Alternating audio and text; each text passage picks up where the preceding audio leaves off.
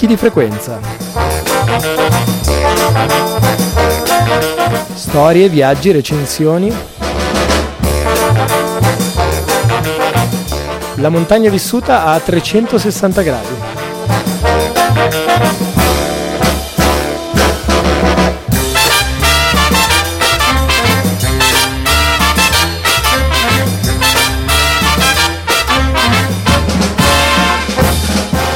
Puntata numero 76 di Picchi di Frequenza comincia con le voci prese dal vivo durante la festa inaugurale del Rifugio Apeino. Prosegue con Luca Bonardi per la seconda parte dell'incontro sullo stato di salute dei ghiacciai lombardi. Tra news di montagna e segnalazioni di eventi abbiamo anche una piccolissima sorpresa per voi.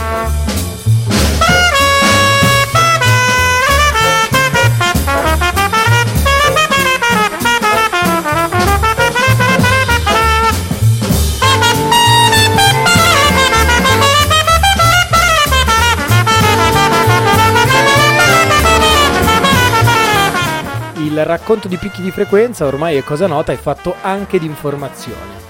Da Mountain Blog di questa settimana, un brano dal titolo Studio degli Emirati Arabi, costruire una montagna per favorire le piogge. Gli Emirati Arabi, per massimizzare le precipitazioni nel loro paese, stanno esaminando tra le altre possibilità quella di costruire una montagna artificiale.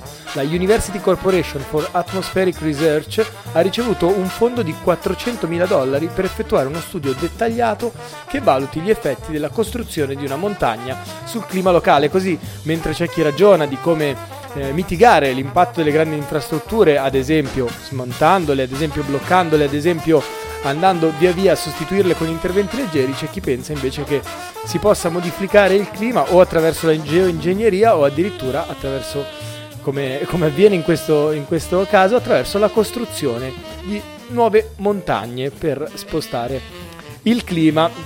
Prospettiva invece differente, quella eh, proposta su Mount City, demolire le grandi dighe, una prospettiva anche italiana. Eh, venerdì 6 ottobre, un paio di settimane fa, presso lo spazio alpino della Casa della SAT a Trento, una serie di associazioni si sono incontrate in occasione della presentazione del film Damnation, che parla della demolizione di alcune dighe americane costruite nello scorso secolo e che avevano interrotto i percorsi vitali delle migrazioni dei salmoni. Fortunatamente abbiamo superato la stagione in cui si parlava di deflusso minimo vitale, ma ci, eh, accorgendosi insomma di quanto più complessa sia eh, la realtà di un ecosistema che dipende anche a partire da un territorio circostante ampio dai fiumi, evidentemente c'è chi comincia queste dighe a smantellarle, c'è chi invece ne costruisce di nuove, gli esempi sono sotto gli occhi di tutti, di certo l'Italia che storicamente è un paese che ha affollato le sue vallate di dighe oggi ha aperto un dibattito e ne è un esempio il brano che potete leggere su Mount City. Stiamo sempre in tema eh, di montagna, evidentemente, ma saliamo di quota. Entro il 2100 i ghiacciai himalayani si ridurranno di un terzo. Redazionale di montagna.tv, questo è l'attacco. La rivista Nature lancia l'allarme. I ghiacciai del continente asiatico perderanno un terzo della loro massa glaciale entro il 2100. Questo avverrà nella fortunata ipotesi che la temperatura mondiale resti nel limite di 1,5 gradi in più rispetto all'era preindustriale. E così prosegue con entusiasmo. Infine, un'ultimissima segnalazione prima di entrare nel vivo della puntata perché è uscito il nuovo numero di Zapruder, eh, rivista di storia in movimento, anzi se volete cercarlo storiainmovimento.org, il titolo è Alte quote, il sottotitolo Economie e società di montagna in un mondo globale. Nelle prossime settimane avremo occasione di presentarlo proprio qui a Picchi di Frequenza.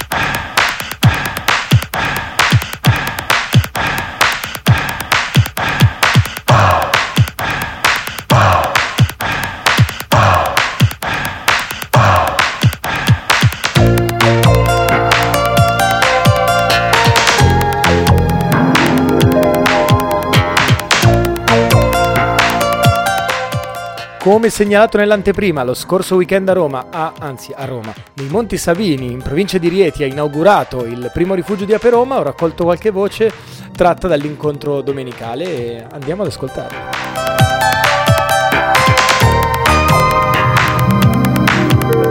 Enfer du Nord, Paris, Roubaix, Tour de France, Tour de France, la Côte d'Azur et Saint-Tropez, Tour de France, Tour de France, les Alpes et les Pyrénées.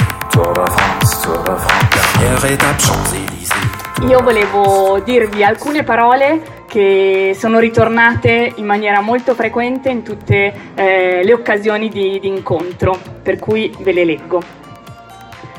96 anni dopo, 15 ottobre 2017, altro rifugio, prosegue la storia. Camminare mette felicità. Montagna, escursionismo, libertà e limite. Passione. 200 metri in piano e 200 metri in dislivello. Un orizzonte nuovo. Il nostro territorio. Sentirsi a casa. Linguaggio comune. Lecco, Milano, Roma, Brescia, Parma e quasi Torino. Sei alveari e un unico sciame. Comunità e condivisione, ma anche scelta politica, resistenza e resistenze per una nuova umanità. Ape.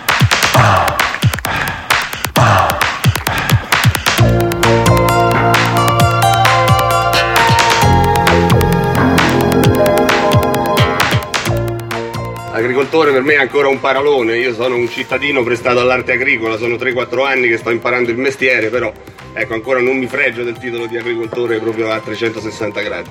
Sono anche da circa un anno presidente della CIA di Rieti, la CIA prima che vi vengano degli attacchi strani è la Confederazione Italiana Agricoltori, è un'associazione quindi di agricoltori. Eh, il lavoro che stiamo facendo, soprattutto qua in zona, io ho la mia umile futura azienda agricola che sta, eh, mettiamo in linea d'aria, una decina di chilometri laggiù, per cui nel, nel comune di Montopoli di Sabina, però in questa areale, proprio in mezzo a questi monti. Mi piace definirla un po' un'agricoltura di resistenza perché eh, siamo in un territorio non propriamente vocato ecco, all'agricoltura intensiva, diciamo così, e questo è un bene ed è anzi uno dei punti di partenza dal quale secondo me dobbiamo partire.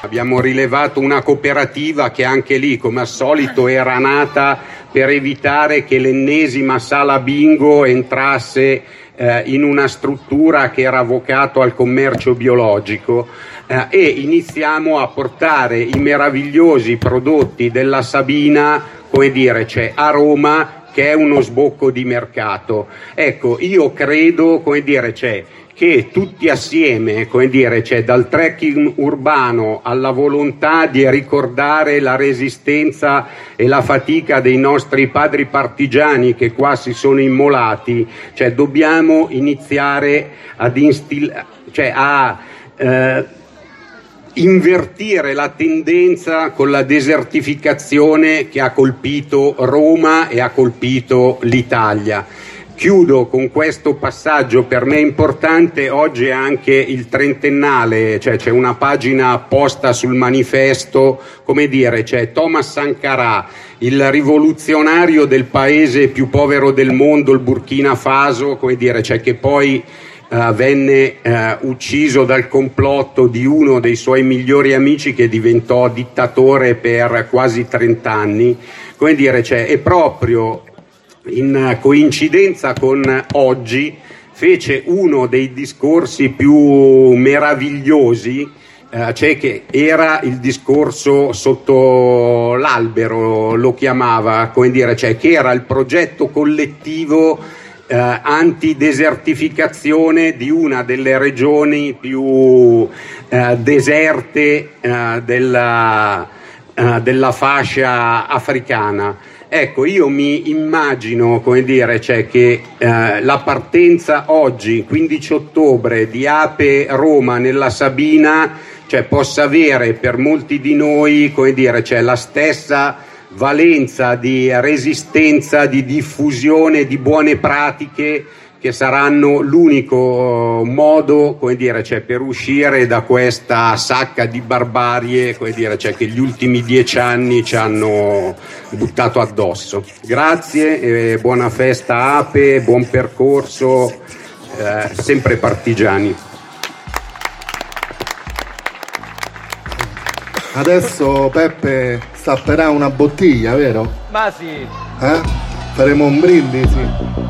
Benvenuto in mezzo al panico del secolo mediatico Dove ogni regola è infranta e non esiste zona franca Dove la gente arranca presso al prossimo spettacolo E già dal giorno zero alzato in cielo la bandiera bianca Questa è l'era della catalessi che vuoi farci per amarci Pimpiamo duplicati di noi stessi Vittime degli eccessi, riflessi in questo abisso telematico A metà fra il patetico e il drammatico Zio, non ci ripigliamo più e stiamo al conto È guerra sullo sfondo e se il futuro è adesso io sono pronto Ed utilizzerò ogni mezzo finché non mi spezzerò. Ragged and roll, lo stile che ho io Mi capisci? Ti do un motivo per restare sotto al palco e testare Chi sta a testa alta in questo affare. Tu lascia fare a chi sa fare on stage Caos e colle del fomento, bomba a tempo come rage. Questo è per la gente, qua davanti lo sapete Se il rap che volete avrete quello che chiedete. Questo è per la gente sulla rete Fategli sentire che Prendo la parola dopo Riccardo, abbiamo concordato questa presentazione Scusa, fammi un favore, dimmi da lì che... Fai tu. Eh no, no, no, no, è che mi tolgo dal davanti, fai tu. Ho pensato potesse essere utile eh, inquadrare i discorsi che Riccardo ha fatto in merito al glacialismo lombardo e eh, al clima che lo controlla in un quadro appunto più, più ampio, più generale che è quello dell'andamento globale parzialmente del glacialismo ma soprattutto del clima, che è appunto il fattore principale di controllo delle dinamiche glaciali. Eh, e soprattutto, visto che vabbè, le tendenze principali le conosciamo, le conseguenze più o meno del riscaldamento climatico pure, di concentrarmi su alcuni elementi maggior parte dei quali rappresentano delle acquisizioni scientifiche relativamente recenti, non necessariamente degli ultimi giorni, degli ultimi mesi, ma comunque degli ultimi anni e che permettono anche di sgomberare il campo, hanno permesso di sgomberare il campo anche da tutta una serie di ipotesi interpretative sul riscaldamento climatico attuale eh, che per l'appunto si sono rivelate alla prova dei fatti, ma insomma soprattutto in termini di comunicazione scientifica si sono rivelate false. In realtà sotto il profilo strettamente scientifico già, già si sapevano certe cose, ma sono state spesso comunicate, talvolta ancora capita, comunicate con, in maniera distorta e con fini anche, con fini di carattere economico-politico eh, mirati alla disinformazione rispetto al dato scientifico per quanto esso possa essere, possa essere certo. Se la tua forza è la mia carica, digitalizza l'anima, diventa solo ghiaccio sta pagina. E se un senso deve starci, lo leggo sulle facce, il colle Don Caos può contarci. Questo è per la gente, qua davanti lo sapete, se il rap che volete avrete quello che chiedete. Questo è per la gente sulla rete, fategli sentire che ci siete parto da, addirittura da, da, tre punti chiave secondo me che, che emergono dalla, dalla, presentazione di Riccardo. In primo luogo il fatto che il glacialismo che conosciamo oggi in Lombardia, ma più in generale il glacialismo montano del pianeta e forse addirittura ormai anche una parte del glacialismo eh, polare, delle altre latitudini, glacialismo intendo dei ghiacciai polari, quindi quelli di soprattutto della Groenlandia e dell'Antartide, in misura estremamente lieve, rappresentano un residuo climatico, o meglio, un residuo ambientale di un altro clima. Cioè la realtà che vediamo, che osserviamo noi oggi, è una realtà che non è in linea, non è il prodotto del clima attuale. E questo in qualche modo contribuisce, secondo me, a sottostimare il, il problema il problema del cambiamento climatico e dei suoi effetti, nello specifico dei suoi effetti ambientali. Tanto che rimaniamo sempre molto esterefatti, soprattutto di fronte, basti vedere le immagini che ha presentato Ricky, eh, alla scomparsa dei ghiacciai. Quando il ghiacciaio scompare diventa eclatante l'esistenza del fenomeno. In verità, buona parte del ghiaccio che noi ancora oggi osserviamo è un ghiaccio come diceva Riccardo, che non è generato dal clima attuale, nemmeno del, dal clima del Novecento, ma addirittura dal clima dei secoli precedenti, in particolare della piccola età glaciale. E ciò ci dà anche però la possibilità di rilanciare in prospettiva quello che sarà eh, il glacialismo del futuro, cioè un glacialismo assai meno esteso di quello attuale con eventi, episodi di scomparsa eh, numerosissimi. Il secondo elemento, che è quello da cui riparto e con il quale magari ci confronteremo alla fine se avrete voglia, se c'è ancora un attimo di tempo, è quello dell'eccezionalità, del concetto di eccezionalità e dell'eccezionalità di alcuni eventi, tantissimi eventi, eh, tra i quali l'ultimo che ha citato Riccardo, riusciamo ad avere episodi di ablazione nel mese di dicembre, fatto per l'appunto straordinario. E partendo da qua possiamo vedere subito come le eccezionalità non riguardino solamente, ovviamente, l'ambito locale, regionale, ma addirittura coinvolgano ambiti ancora più clamorosi da un certo punto, ambiti geografici ancora più clamorosi.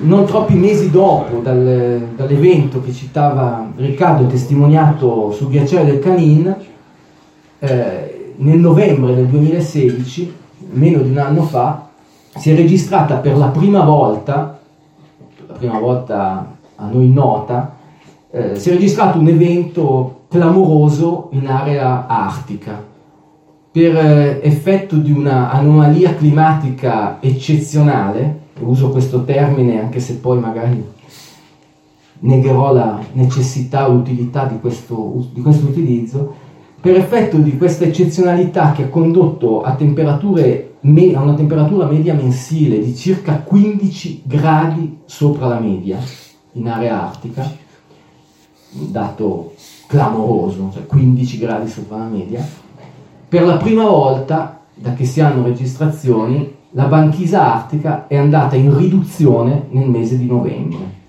Cioè, tenete conto che la dinamica di formazione del ghiaccio eh, in Artico, cioè del, del, mare gelato, perché non parliamo di, di un glacialismo come quello eh, montano, come quello terrestre, ovviamente, ma è acqua che gela, la dinamica però in termini temporali è più o meno la medesima. Abbiamo circa nove mesi di costruzione, quelli che corrispondono ai nove mesi circa di accumulo di neve sui ghiacciai, e circa tre mesi in media di fusione, che in area artica corrispondono alla riduzione della banchisa.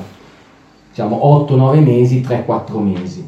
Il che ci dice che, come già diceva Riccardo, che la stagione estiva è la stagione chiave, perché sono sufficienti 3-4 mesi per dissipare il patrimonio costituito in 8-9 mesi. È un, un, elemento che noi abbiamo sempre rimarcato, cioè il periodo chiave è sempre la stagione, la stagione estiva.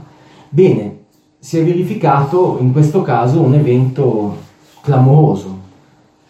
La fusione nell'area artica più o meno si arresta in questi giorni, quest'anno dovrebbe essersi arrestata attorno al 18 di settembre, quindi qualche giorno fa, anche se poi sono sempre possibili riprese, cioè siamo, abbiamo raggiunto il minimo di estensione della banchisa artica e adesso parte l'espansione che terminerà all'incirca attorno al mese di giugno.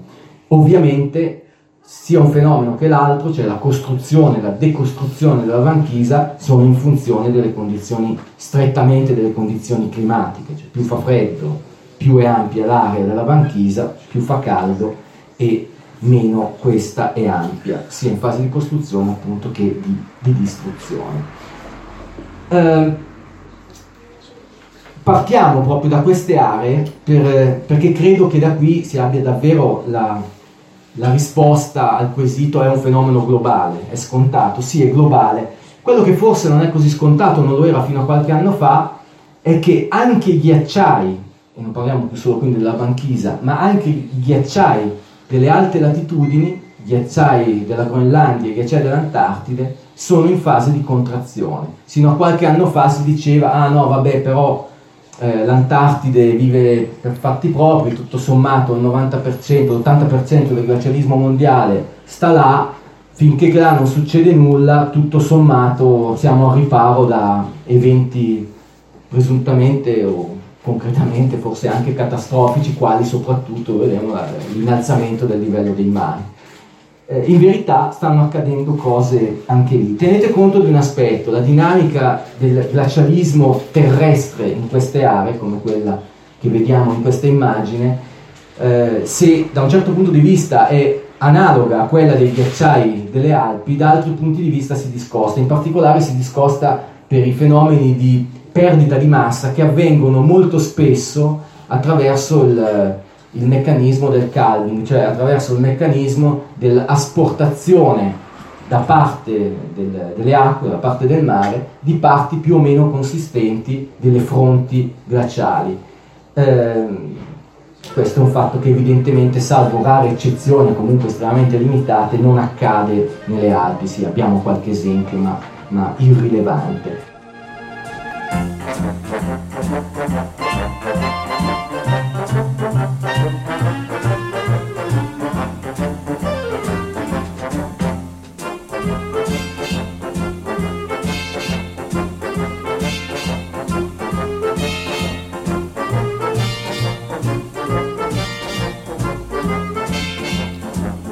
Vi avevo promesso in apertura qualche cosa di strano, una piccola novità, un regalino per gli radioascoltatori di picchi di frequenza. Andiamo lontano da quello che è il nostro consueto stile, ma vi riannuncio che la prossima settimana, grazie a un'intervista realizzata da Serena Tarabini, sarà con noi uno dei personaggi più noti, amati e controversi dell'alpinismo nostrano, Simone Moni.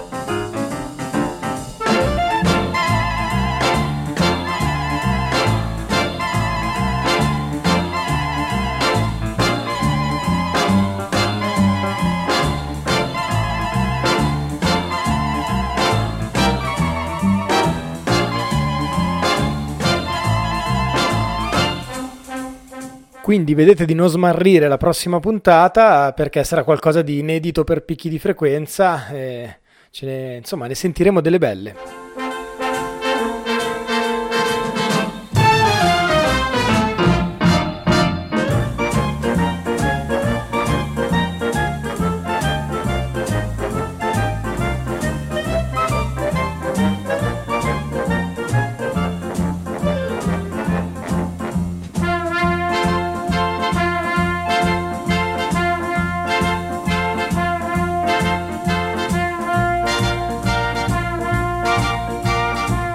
Lo ricordo al di fuori degli appuntamenti ma anche delle notizie, questo weekend, eh, domani e dopodomani, sabato e domenica al rifugio Rosalba della Grigna Meridionale si terrà la due giorni a Peina, un momento di appuntamento nazionale tra tutti gli alveari che compongono il nostro sciame, Roma, Brescia, Lecco, eh, Torino, Parma, insomma in particolare eh, l'Ape di Lecco in occasione di questo appuntamento ha scritto un comunicato che vi invito a leggere sul sito ape-lecco.it che racconta dell'addio di Mauro Cariboni dopo oltre 25 anni al rifugio Rosalba che il club alpino italiano ha deciso evidentemente di destinare ad altri operatori. Eh, la polemica è aperta sulla gestione, come dire, alberghiera dei rifugi, eh, spazio di tutela e presidio della montagna, di presidio del territorio oppure spazio da mettere a valore. Sapete da che parte stiamo? Il comunicato non è che uno degli elementi che si aggiungono a una intensa due giorni di discussione. Se volete essere dei nostri, trovate tutti i riferimenti sui portali di Associazione Proletaria Escursionisti.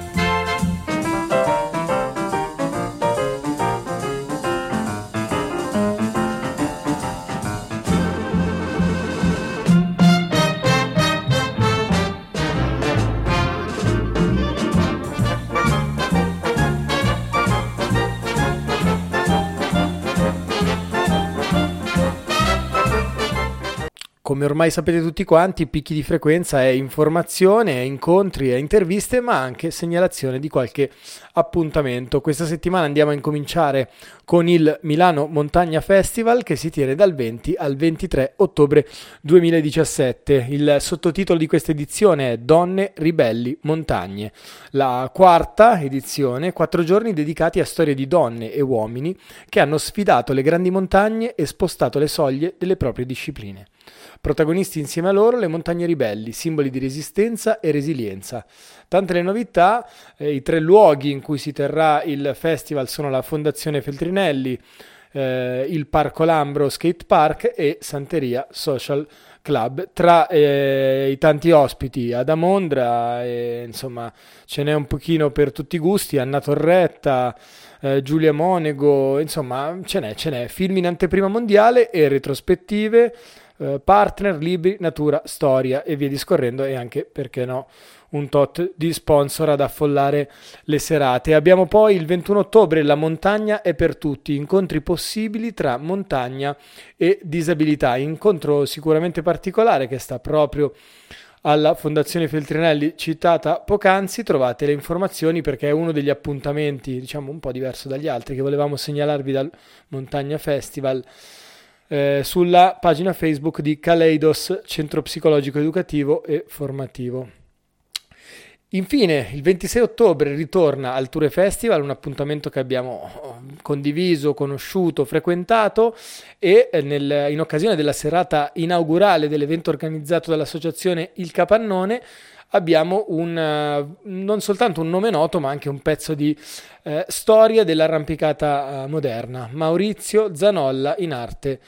Manolo, il mago in verticale, incontro con Manolo, personaggio simbolo di una generazione intera di climber, vive la passione per l'arrampicata in maniera personale, filosofica e romantica, la sua evoluzione tecnica e via discorrendo, insomma c'è una bella eh, presentazione dell'incontro che sarà moderato da Mauro Baglioni. L'incontro sarà al Cinema Teatro Inzino, andate a scoprire tutto sull'evento Facebook dell'Associazione Il Capannone per Alture Festival.